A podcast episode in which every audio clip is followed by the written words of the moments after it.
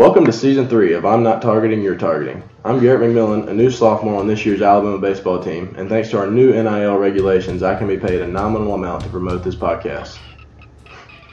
A very nominal amount. Is there another word for less than nominal? Just stick to the script, Garrett. Okay. Tom and JT will be rambling on about SEC football again this year with a high lean on the Crimson Tide. Hey, have you guys ever considered I'm not bunting, you're bunting? Garrett, the script. Okay. Here are your hosts, Tom and JT. Welcome to season three.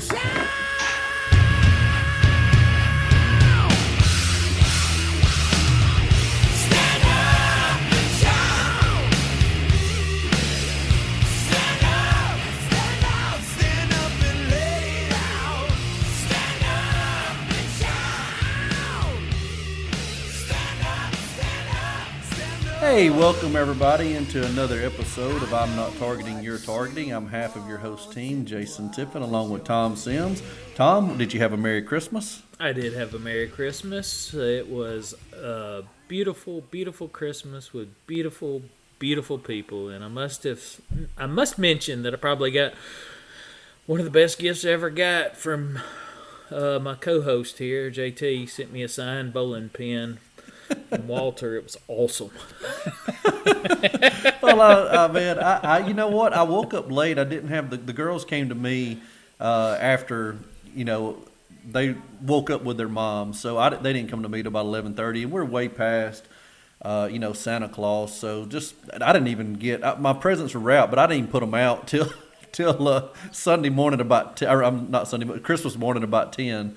And um, I I had I slept in, and then I got the text from you like, oh yeah, I meant to you know I meant to kind of call you and, and maybe even FaceTime when you open it up. But I'm, I'm glad you liked it. I I've had that in my head for uh, for well I tell you when it was last it was January when we beat Ohio State in the national championship game because I remember seeing the bowling pin. I'm like that is so cool, and that kind of got me on my kick of asking for signed pictures of, of David Hasselhoff, which I'm up to two now. If you didn't know that, did I tell you that?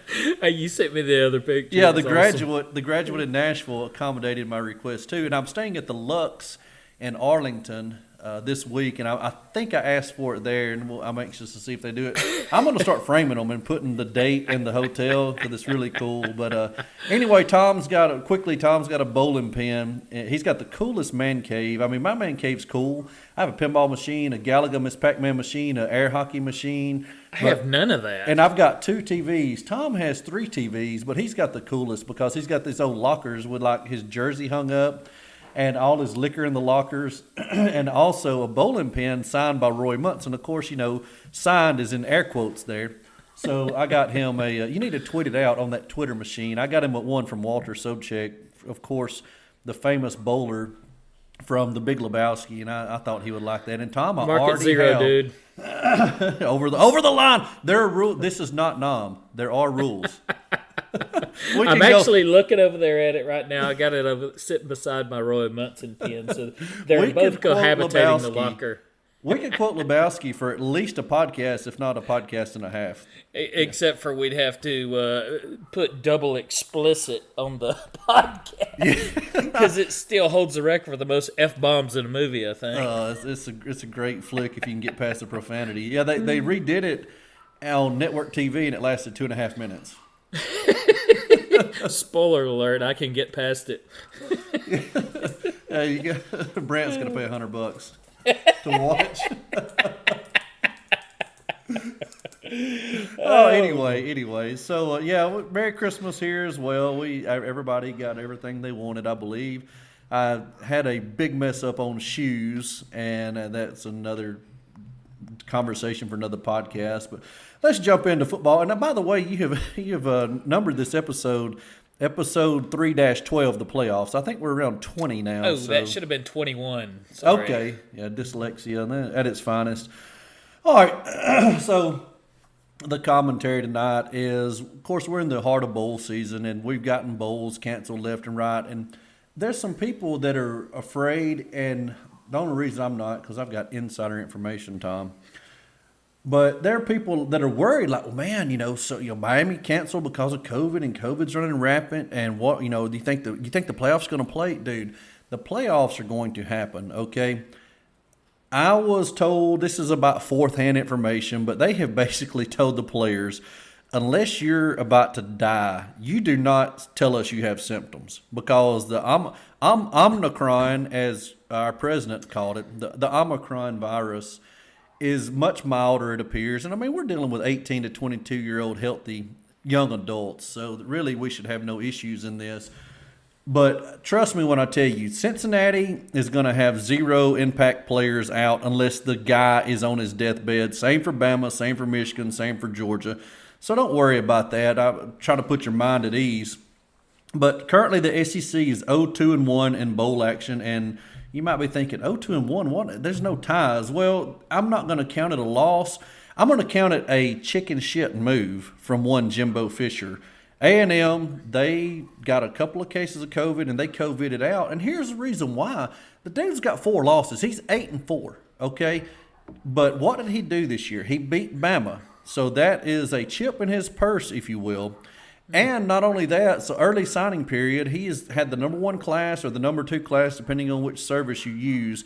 But the dude signed some legit studs, and there's some more people hanging out there that he very well might sign that will if he's if he is number two in one service that'll probably vault him into number one. And so he's riding that wave, man. And I, I don't blame him. To part of me doesn't blame him. You know, he was going to have to start a, a, a walk on quarterback, and that's why he coveted out. You know, don't give me don't give me that crap about oh he oh, he wanted to play. No, he did not want to play. If he wanted to play, he would play.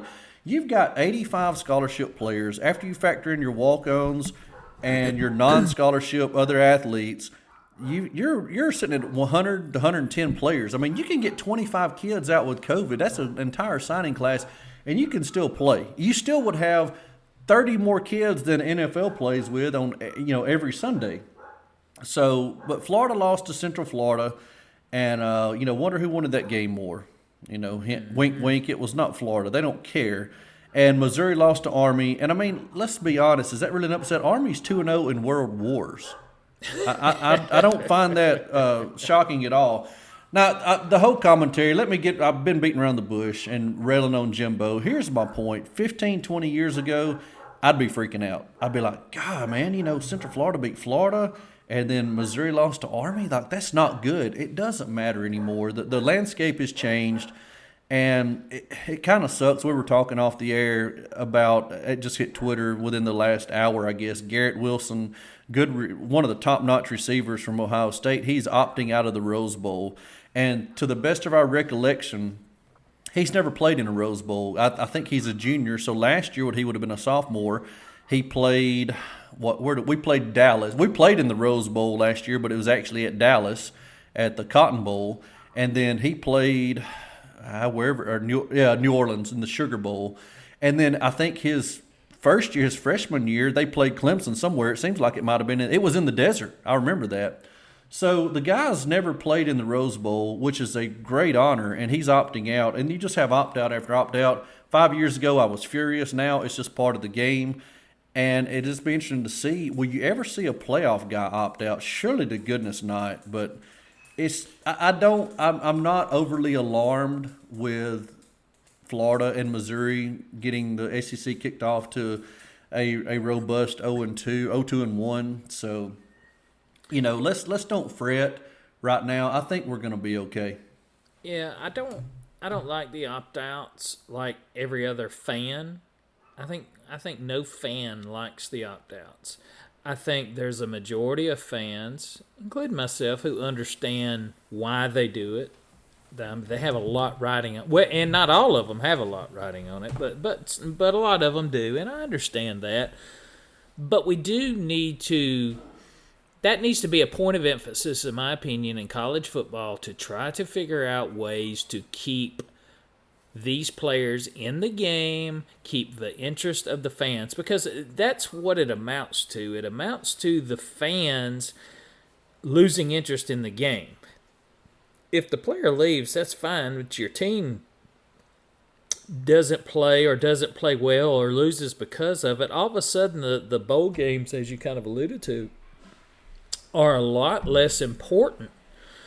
And it's not as prestigious to actually win that game or any particular bowl game. And I know they've been watered down so many times over the years, but like you said, like the Rose Bowl has no playoff implications. But these guys are, are looking at this game and, and not not taking it as a chip in the purse for the win, you know? So you've got to do something. And I don't know exactly what the answer is. The answer may be with the new NIL stuff, it may be that the Rose Bowl committee gets together and goes, okay, the winning team is going to be a Rose Bowl sponsored, you know, team next year, and they're going to get some sort of stipend for it, you know, for for ongoing commercial or, or whatever. Yeah, mu- they must play, It. must play in the game to receive said stipend. That's right, and they and there's a lot of money exchanging hands there, and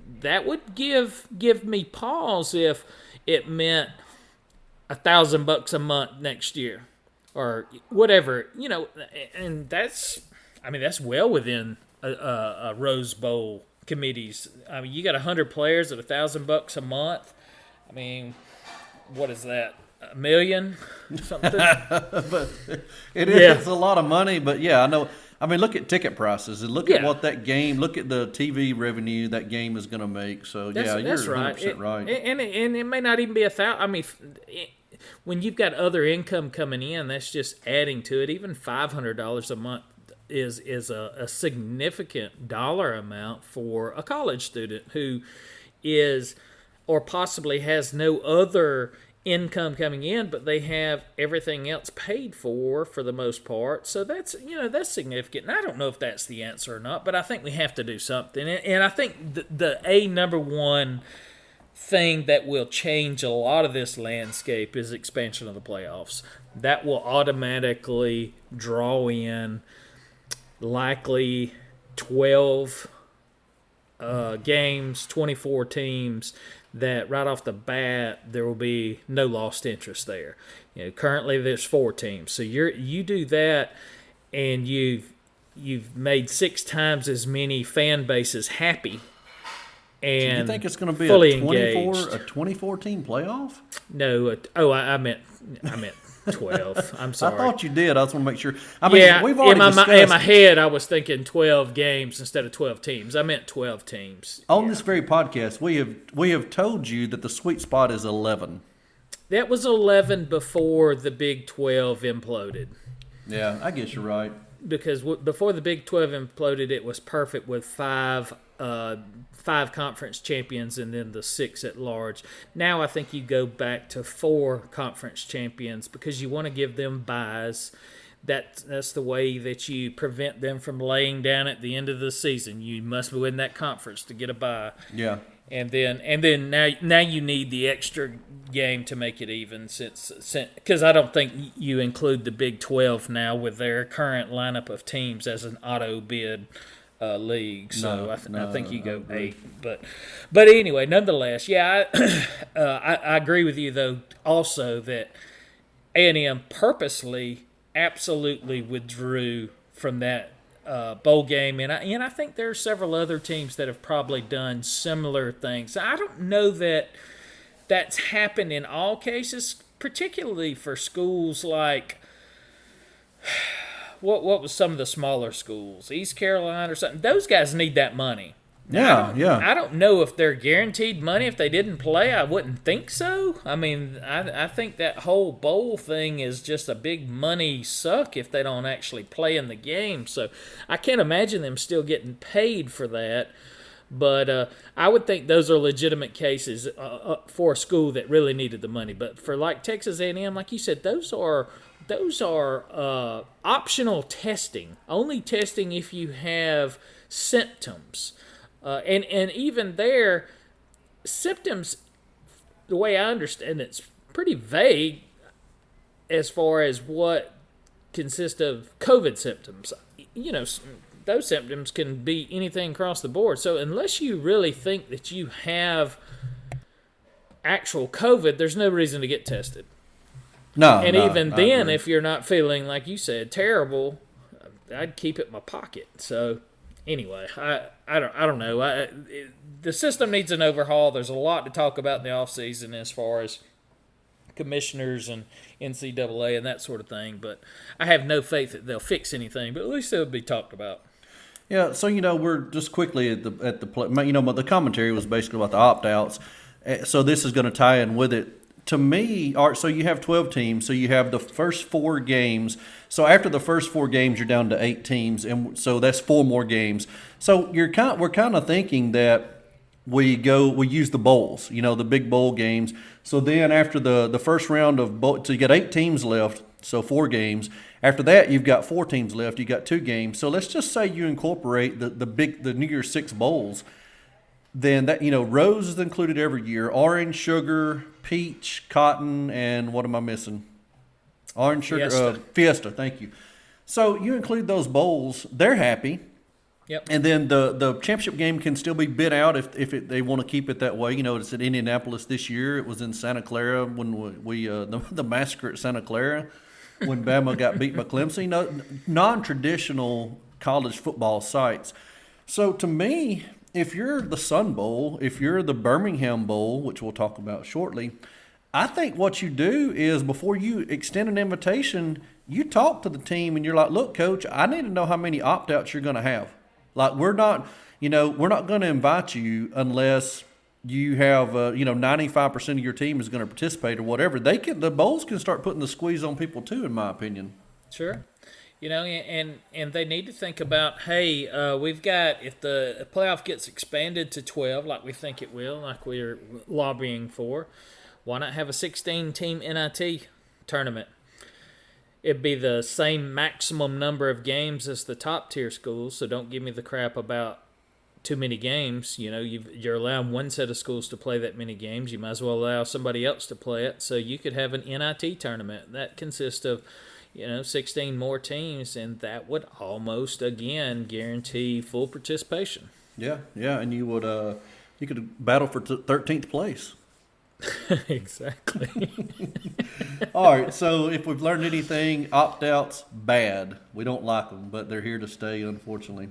So the next topic before we get into the Orange Bowl preview, because we're gonna, I figure we'll talk extensively about that. I pulled another Tom this time. I have a huge uh, chart of Rush O, Rush D. I wish I'm I sure- could see it. Yeah, well, and that's the thing. I, when I was doing it, we'll talk about it in a minute. But quickly, I guess while I was doing it, I'm like, you know, this is making a lot of sense in my head. But when you're when you don't have it in front of you following along, you'll get lost. So I'm going to try to condense it into what I really want to hit home on. But bowls of note, and you told me before before we went on air that just to ask you about your bowls of note. So I assume you have zero. Is that correct? Yeah, that that that uh, folds into my opt out rant. the only ones I wanted to see get canceled. Well, Tom, I'm going to cover a bowl game that we all in the state cannot wait to see. It's a big noon. It's big noon kickoff tomorrow, Tom. If you're in the East time zone, Eastern time zone. Wait a minute, did you change it up on me again? Last Uh, last well, I- time you last time you wanted to talk about games that had already been played. So uh, and I came prepared to pl- talk about future games, and so you put the same note on there. So I just assumed you again wanted to talk about games that have already been played. so I didn't look Sorry. at anything, and now you're going future on me. I'm going future Tom here. Yes, well, we're going to go future, which I'm sure you can think of some quick one zingers to to bash Auburn, but. It's the big noon kickoff tomorrow, Tom. If you're in the Eastern time zone, it is the Birmingham Bowl. It is the Auburn War Eagles versus the Houston Cougars. And Auburn's had a few opt outs. I don't think they've had as many as, as other teams.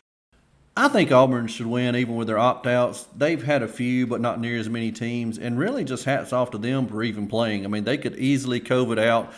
And, that's what the irritating thing is I didn't talk about in the commentary. These teams that are coveting out now, they've already got their practice time in. It's so unfair to the players because yeah, I know you don't necessarily want to go to the Gasparilla Bowl or the Texas Bowl or the Birmingham Bowl, but I mean, you, the players get the free swag bags, and you get to like Auburn, and you can make fun all you want, and we will make fun as much as we can. But you know, they went to Vestavia Bowl two nights ago, and then Top Golf last night, and yeah, it's, it's funny because we grew up going to those places or living around those places, but let's be honest, man. Bowling's fun. Top golf is fun. So the coaches got exactly what they wanted out of the bowl game. They got practice time, and now the players are screwed, just you know, sitting at home or whatever.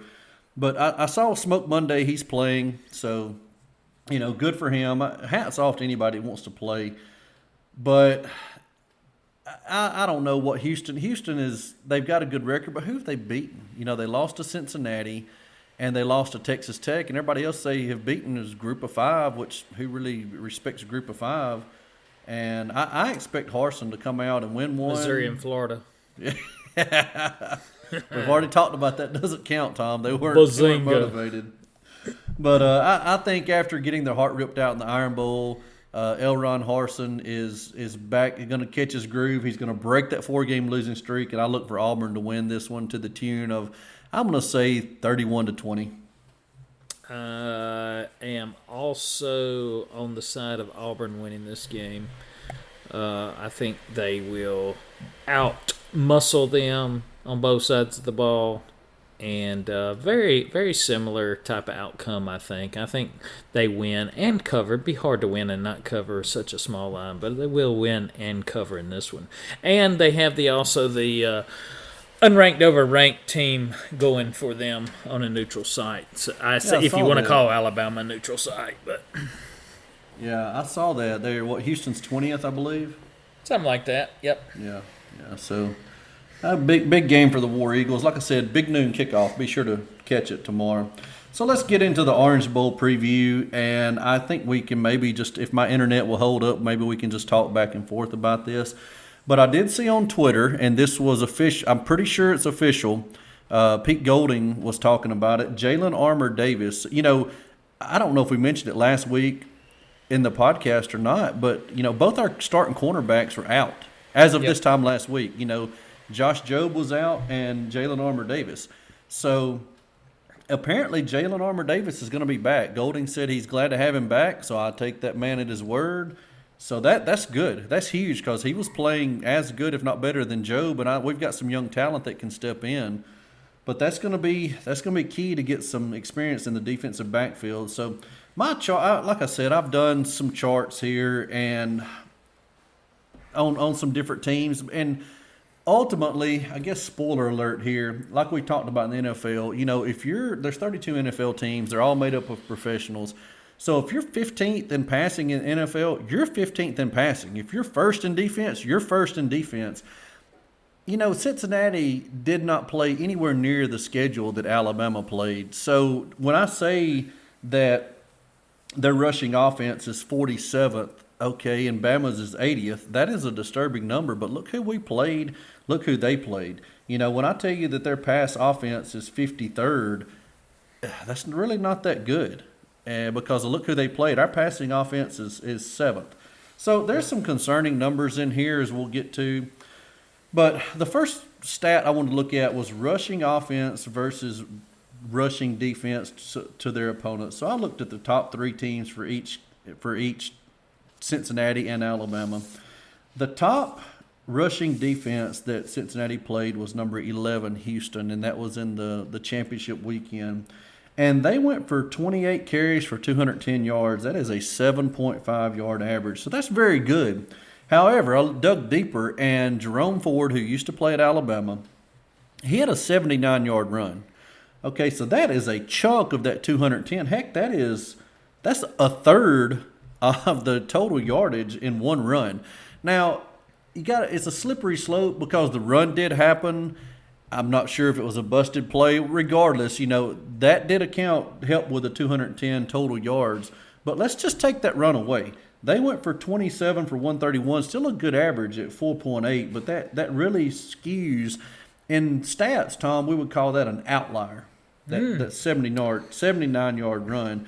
But and then of course they played Notre Dame, who was 30th in rush D, and you know adequate numbers there. But the one that really stuck out to me was Navy. Navy is 35th in rush defense, and Cincinnati went 21 carries for 95 yards, 4.5 yard average, very respectable average. However, they again broke a 43 yard run.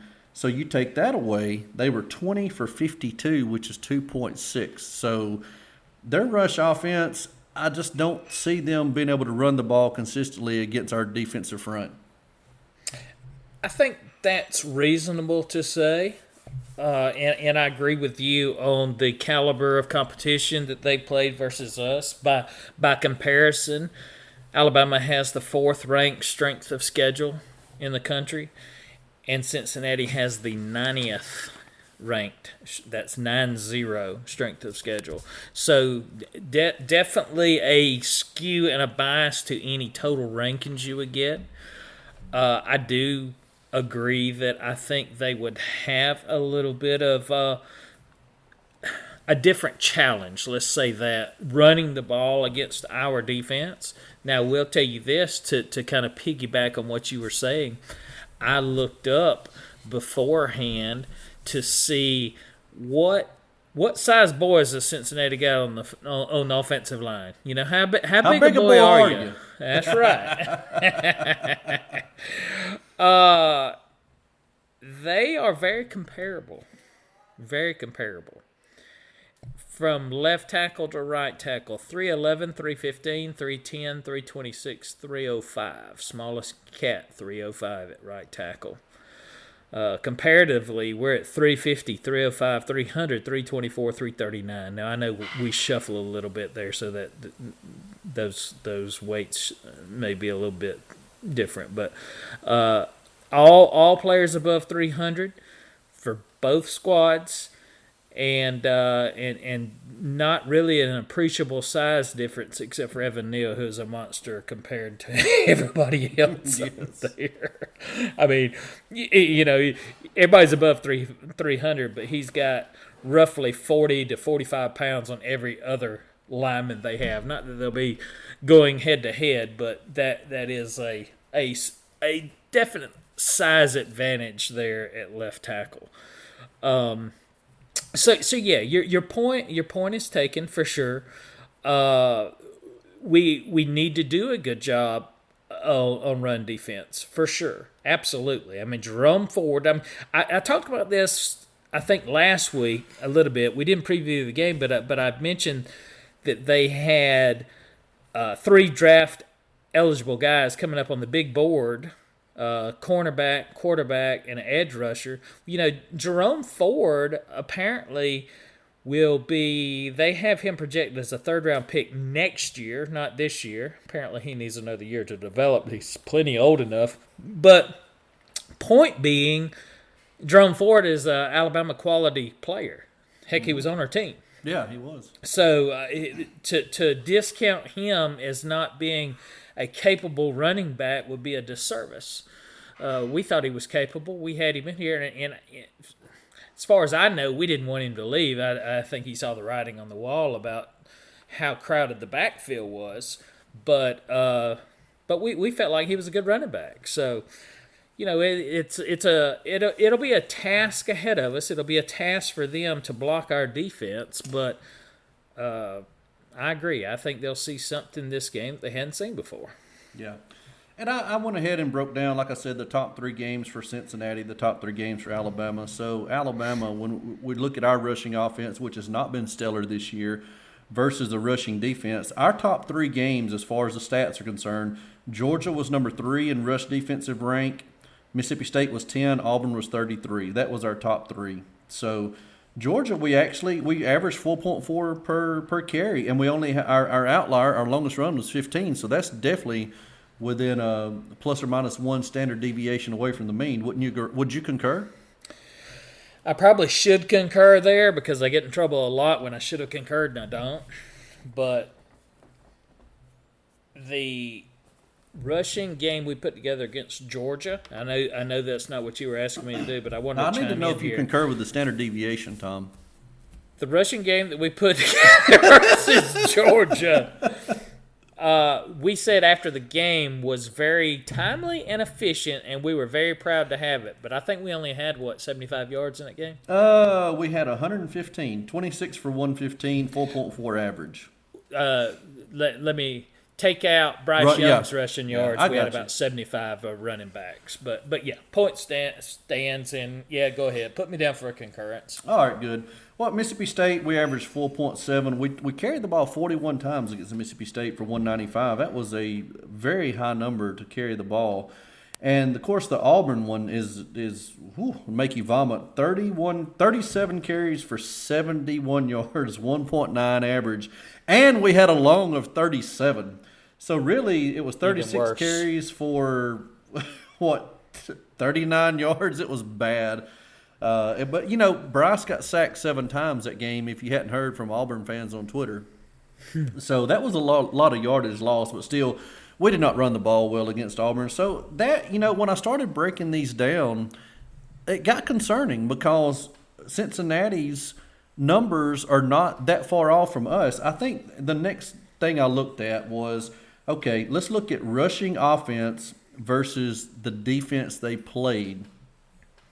And so we're looking at the team that the, their opponents rushing offense versus the Cincinnati defense. We're looking at Alabama's opponents rushing offense versus Bama's defense. And this one, the numbers are better. And I, so I, I wanted to dig pretty deep, but I'm like, well, let's let's look at what we've always talked about. I've always heard this talked about on on talk radio and and podcast is well, okay, you know, like right now I'm watching the Saints and the and the Dolphins, and okay, the Saints average five yards a carry.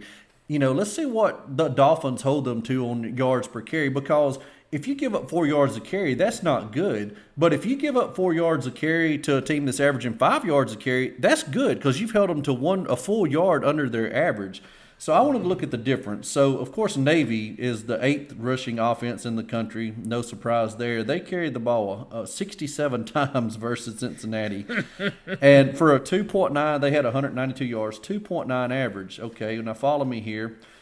So Navy for the season averaged 3.9 yards per carry. So that's, you know, hey, hats off to Cincinnati. They held them to 1.0 yards per carry less than they were used to getting. Central Florida was the next best rushing team. They were 28th in the country.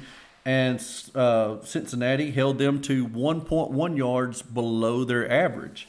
At four, they uh, they averaged 4.2. They averaged 5.3 for the season. So good Gus Malzahn running game down there apparently.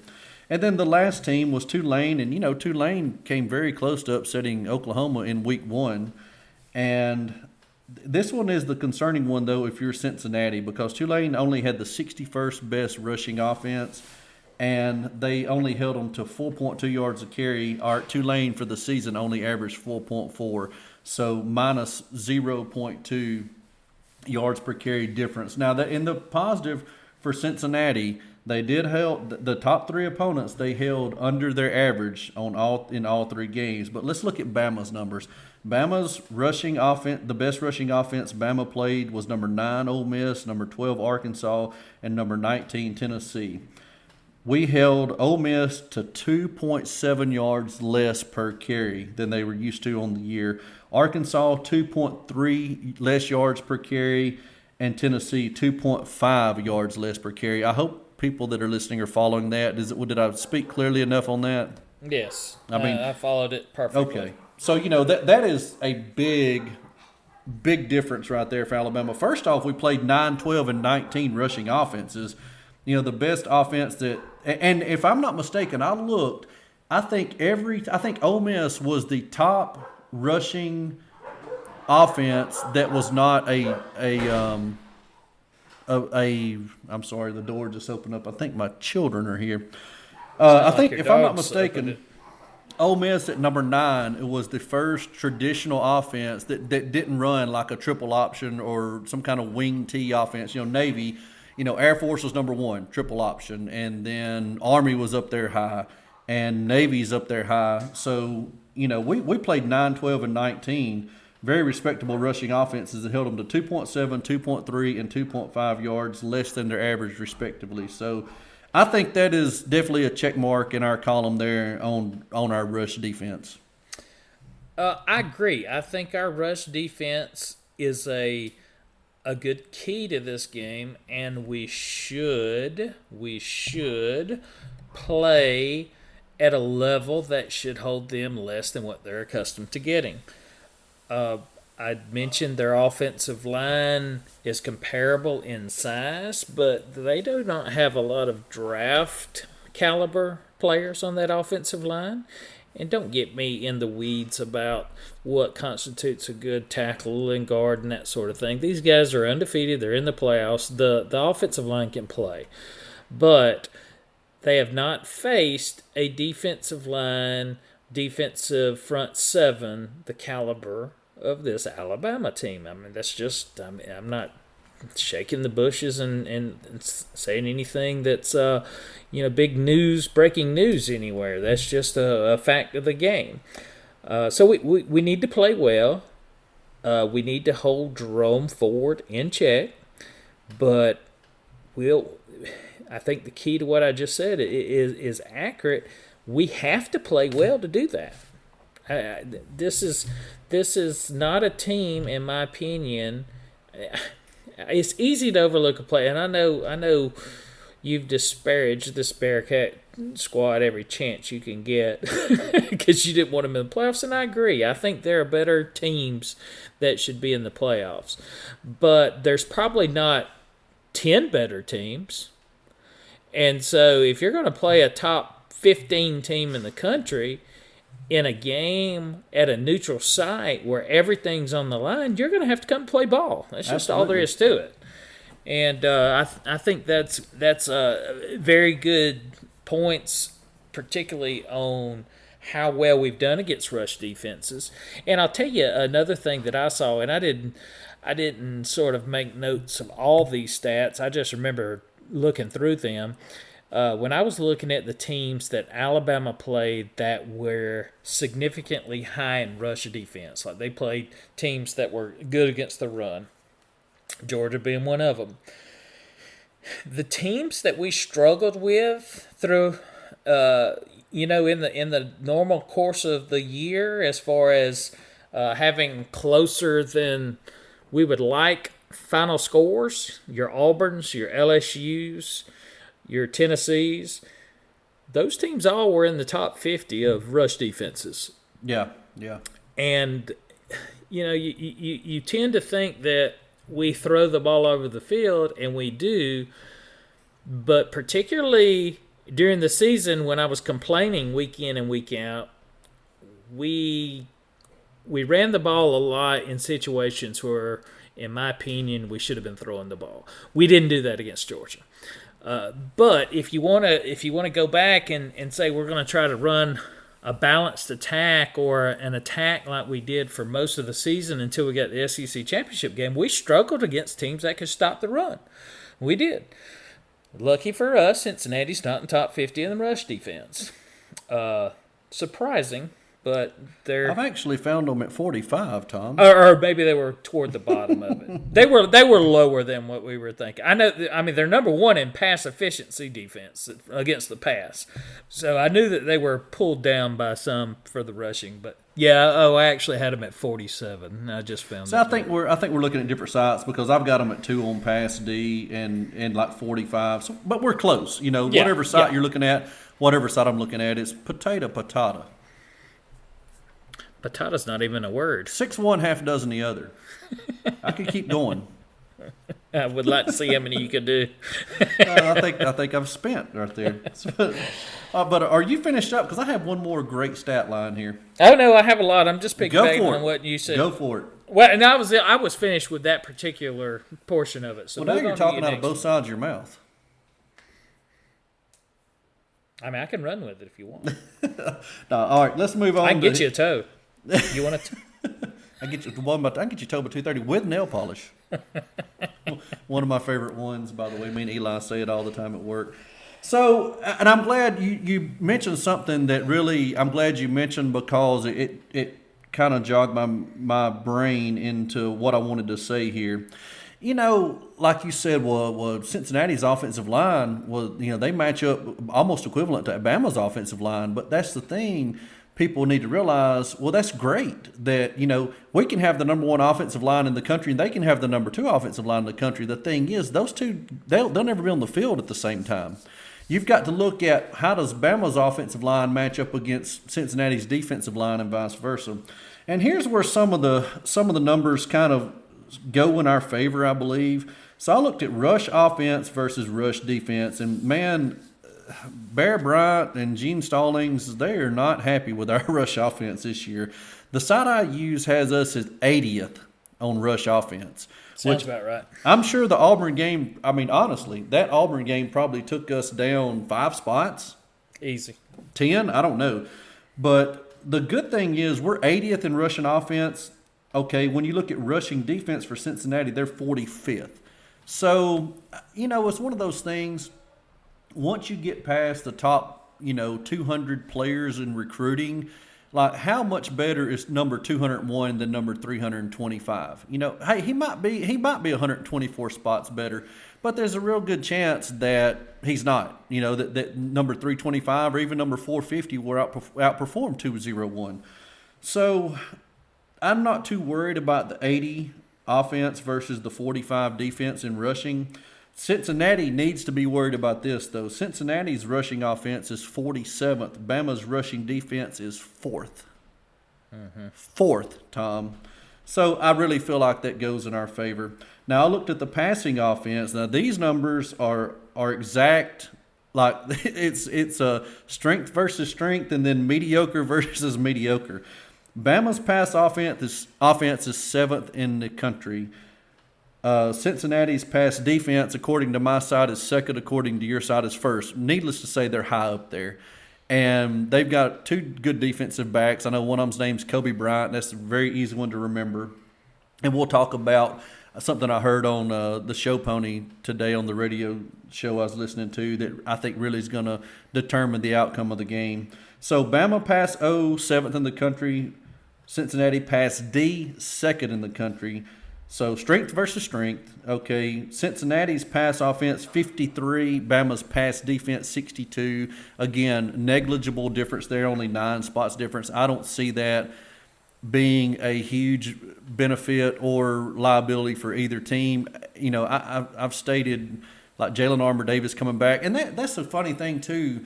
You know, Tom, this time last week we were under the impression that we were going to be without our two starting corners. Vegas was under the impression that we were going to be without our two starting corners, and the line stayed around 13 and a half.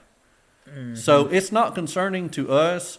Now, it would be concerning, and it, it is going to be concerning against Georgia or Michigan, even though neither one of those teams lighted up passing. But you do want players that's played, you know, 250 snaps out there instead of, you know, players that have played 75 snaps. It just stands to reason. So I, I think the the biggest the biggest number. So then I looked at the last thing I looked at on this, and then I'll flip the page. Is total offense versus total defense. So uh, Bama's total offense were sixth in the country. Cincinnati's total defense, again, be going up against our offense. They're seventh, so that's strength versus strength. Okay, Bama's total defense is eighth, so we're only one spot lesser than than Cincinnati. And again, look at the competition we played, which I'll talk about on the on the next segment. Uh, Cincinnati's total offense 45th. So one of those numbers doesn't belong. We have a six, a seven, and an eight, and a 45. So their offense, their 45th best offense in the country is going to be going against the eighth best defense. I like our chances. Yeah, there's uh, there is a concerning thing here for sure, which is the pass efficiency defense of Cincinnati. And you mentioned it, Coby Bryant. He is one of the cornerbacks. He is not the one that's on Mel Kiper's big draft board coming up. The other cornerback, Gardner, is number 26, a first rounder on that draft board. But guess what? Coby Bryant won the Jim Thorpe Award for the best defensive back in the country. So those are two premier cornerbacks they have playing for them.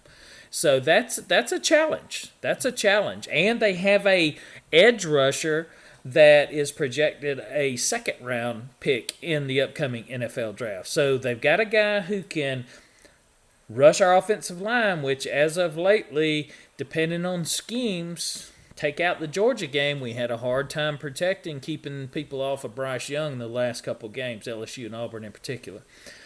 Uh, so th- they're going to bring some edge rushers, and they've got two what you might consider lockdown corners. Uh, so that that's we're we're gonna have to do a good job there. We're gonna have to scheme versus them well. And I think you've already kind of touched on it when we were rolling through there. I think we need to run the ball effectively against Cincinnati. As good as their corners are, I'm not saying that we don't have horse, horses too that we can't put up there and make some plays and and and go get the ball or get open when we need to. But just take advantage of what they give you, and if that's running the ball all day with Brian Robinson, you do it. Uh, you, you, you just you stick it in there and you do it. Um, one thing that we neglected to mention a while ago too about their passing game, their passing game is not highly ranked, like you said. I forget what it was in the 40s or what. Yeah, 45th, I believe. But their quarterback is a projected late first, early second round quarterback in the NFL draft. He makes good decisions. That's that's the key. He makes good decisions with the football. He takes when you get it, and if the season is any indication of what this game will give us, he's going to run it eight to ten times in this game. And so that's one of those things that doesn't show up on the stat sheet, like you said, when you have a cornerback that's out or you're playing somebody else. That yeah, they may not give up passes, but how how well do they recognize the run play? How well can they come up and stop a run when it's coming, or are they coming up to stop a run and they get fooled and somebody's wide open behind them? Uh, so that's where your experience comes in in the secondary, not necessarily line up man on man and see if somebody can beat you. You've got to be able to scheme the entire defense. You've got to be able to come in and run support, and you've got to be in the right position. If if our guys, if our dudes are in the correct position on offense and defense, huge advantage to us just based on pure athletic ability. But if you get out schemed, for if you got some inexperience that shows up in a game like this, then yeah, you, you could be in for a long day for sure. Yeah, I agree. I, you know, uh, Maroney, our offensive line coach, Marrone Maroney, however you pronounce it, and then Bill O'Brien, our offensive coordinator, been they've been out due to COVID. They are doing stuff via Zoom through practice. Concern, uh, fret level one to ten. How, how important is that that they're not at practice? Ten being the worst. Yeah, I mean, luckily we had Pendry behind Marrone, uh, working with the offensive line. He is he he was the offensive line coach in years past, and now he he was basically a, a second option there. So I don't think that was overly concerning, particularly with the way uh, technology is. If those guys needed to convey something, it's not like they were sitting at home and, and not conversing with the staff or the players or you know they were on video conference or teleconference or whatever the whole time. So Yeah. and then they're going to be back to being on the field and you have a veteran like Pentry stepping in on that offensive line. So I don't think it's as concerning as it could have been if maybe they got it this week and we were out for the game. You know just having them back is is going to be sort of a safety net for the guys that rely on them so as long as they're there for the game I think we're Yeah. okay And both are expected to be back. They're on track to be back.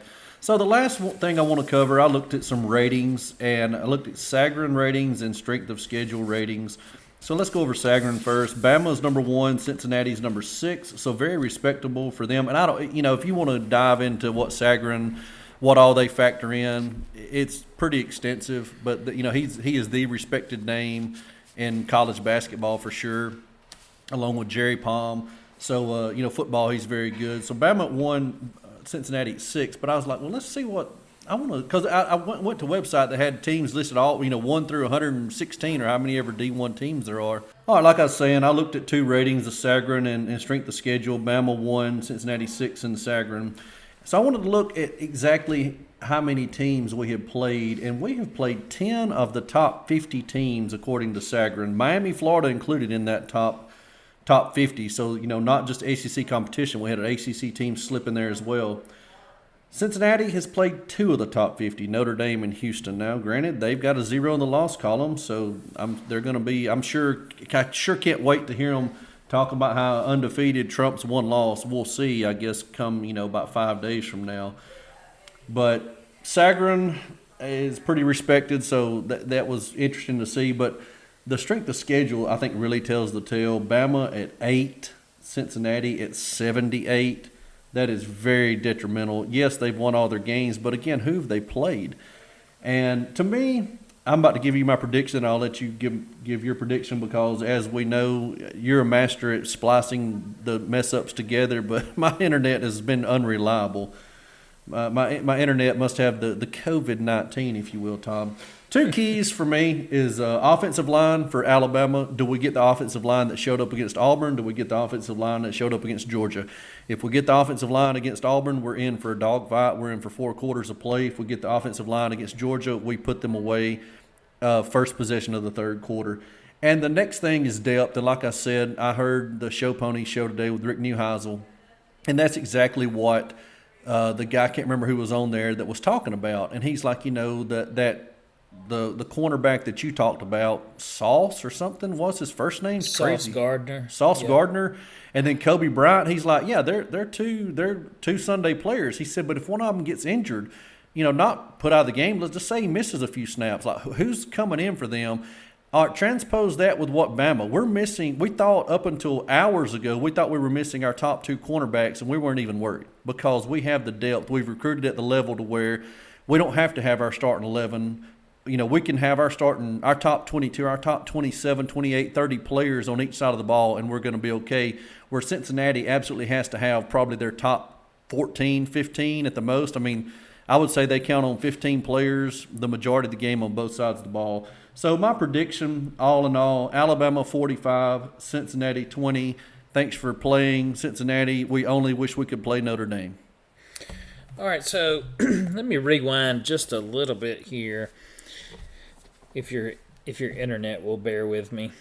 Uh, first thing, Sagarin ratings. I hate Sagarin ratings for, for one reason and one reason only.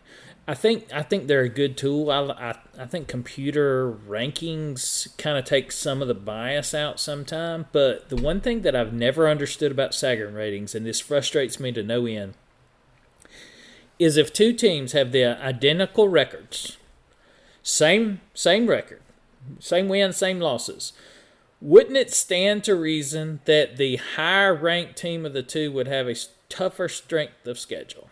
Yes. And that does not happen in Sagarin ratings all the time, and that's what frustrates me. Uh, you know, I'm like, how can you say that this team has the fifth ranked strength of schedule and this one has the 30th, but you got the 30th team ahead of them? That that just gets me to no end. Well, then Sagarin to interrupt. Notre Dame is fifth, and Cincinnati sixth. Yeah, right. So, uh, on that note, too, before I go through what I, I'd like to say before I give my prediction, on that note, too, uh, ESPN's FPI metrics still has Georgia as the favorite to win the playoffs. So, here's a here's a one other nugget for you before I get into this last little thing.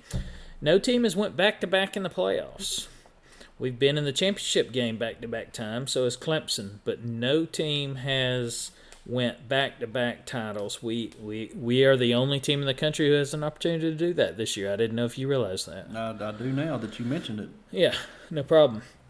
All right, so just a general question for you: Where where do you think offenses have have been in the last few years? Or let me make that a better question: When do you think, in your opinion, all, uh, winning teams change from defenses win championships to offenses win championships? Uh, after the Jake Jake Coker, the Jacob Coker title in 2015, I think it went offensive. I think that's absolutely spot on. Have- Did you look at my note sheet? Here? I did not, but I think we've discussed that too. That you know, Jake Coker is the last service, just manager, game manager, quarterback to win a national title. I mean, we've had Deshaun Watson, Trevor Lawrence, uh, Jalen Hurts slash Tua Tagovailoa. You can make fun of it all you want, but both of them are starting in the NFL right now. And then what? Last year, Mac Jones starter in NFL, and He this year, out. you know, Heisman Trophy winner playing in the playoffs. So yeah, I think I think 2015 is the is the the Mendoza line, if you will. No, you're exactly right. And I was actually in the middle of the sentence of he crapped out again, but no, you're back. So, yeah, hang in there with me. But you're exactly right. 2014, first playoff, Cardale Jones, 15, Jake Coker, and then after that, starting in 16, just like you said, a slew of NFL quarterbacks Watson, Yeah. Hurts, Tua, Trevor Lawrence, Joe Burrow, Mac Jones. And, and good quarterbacks. All right, to that end, from 2016, that's the last five years, we have turned into an offensive mentality for the country, okay? So, in those last five years, one national champion was ranked 29th. The other four were in the top four. Take a shot. I have no clue. I said in the top four. They were in the. T- there was three in the top four. One number twelve, and then one twenty nine. What do you, what what when, when the 29th, when when was that ranking? Like the first ranking to come out? No, no. Final offensive rank for the team. Oh, gotcha, gotcha, gotcha. Okay, 29th. Uh, I'm gonna say uh, Bama with Hurts. That's exactly right. Jalen Hurts, number 29. Alabama had the second ranked defense that year. So, number 29th is the lowest ranked offensive production for a national champion in the last five years. Conversely, the lowest ranked defensive team happened in back to back years that both LSU and Alabama both finished 32nd. So, with that being said, this year's ranks, Cincinnati is 47th in offense. That would be 18 spots lower than the lowest ranked team to win it in the last five years. Defense, hey, they're number seven. They're well within that wheelhouse. And as a matter of oh, fact, yeah. all four teams in the playoffs, two, seven, eight, and 12, all four have the defenses to win a national championship. All of them. Offensively, Alabama's at six, Michigan's at 18, Georgia's at 26, and Cincinnati is at 47th. And that is still accounting for their 90th ranked strength of schedule. So, all that being said, I, I agree. I think this is a game we should win. We don't have to play the Georgia game, but we need to play well. Cincinnati, I've, I've went over it. They have they have players. They just do point blank. They've got players. I think if you're gonna wager on this game, take Cincinnati in the first half. I think that's I think that's legitimate. But I do agree with you. I think that depth starts to take over in the second half, and particularly the running game. I think we run the ball well in this game, and I think we try to purposely establish that run in this game. Um, I'm not saying Bryce Young's going to have a poor game. I think he's going to get his, but I think we need to take that opportunity to exploit which is probably one of the lesser run defenses we will see in the playoffs if we can advance. Well, by far the, the, the least run defense. So I've got a final of almost the same score for Cincinnati. You had them scoring 20, I had them scoring 21. I got us right on the number with 34, 34 to 21. I'll take it. I'll take it all day long. Survive and advance. Exactly. Concerning stat, close before the close. Uh, concerning stat, if you're an Alabama fan, we are 0 and 1 in the semifinals versus teams from Ohio. We're 5 and 0 against teams from any other state in the union. That is concerning. Well, Tom, uh, I think my internet needs to last about 30 more seconds and we can get out of here. Remember, especially with the Big Dune kickoff tomorrow, if you're going to hate Auburn, you have to hate early and hate often. Roll Tide, see you in Dallas. Let's do this, guys. Survive and advance. Roll Tide. Take it easy, guys. Have you seen Junior's grades?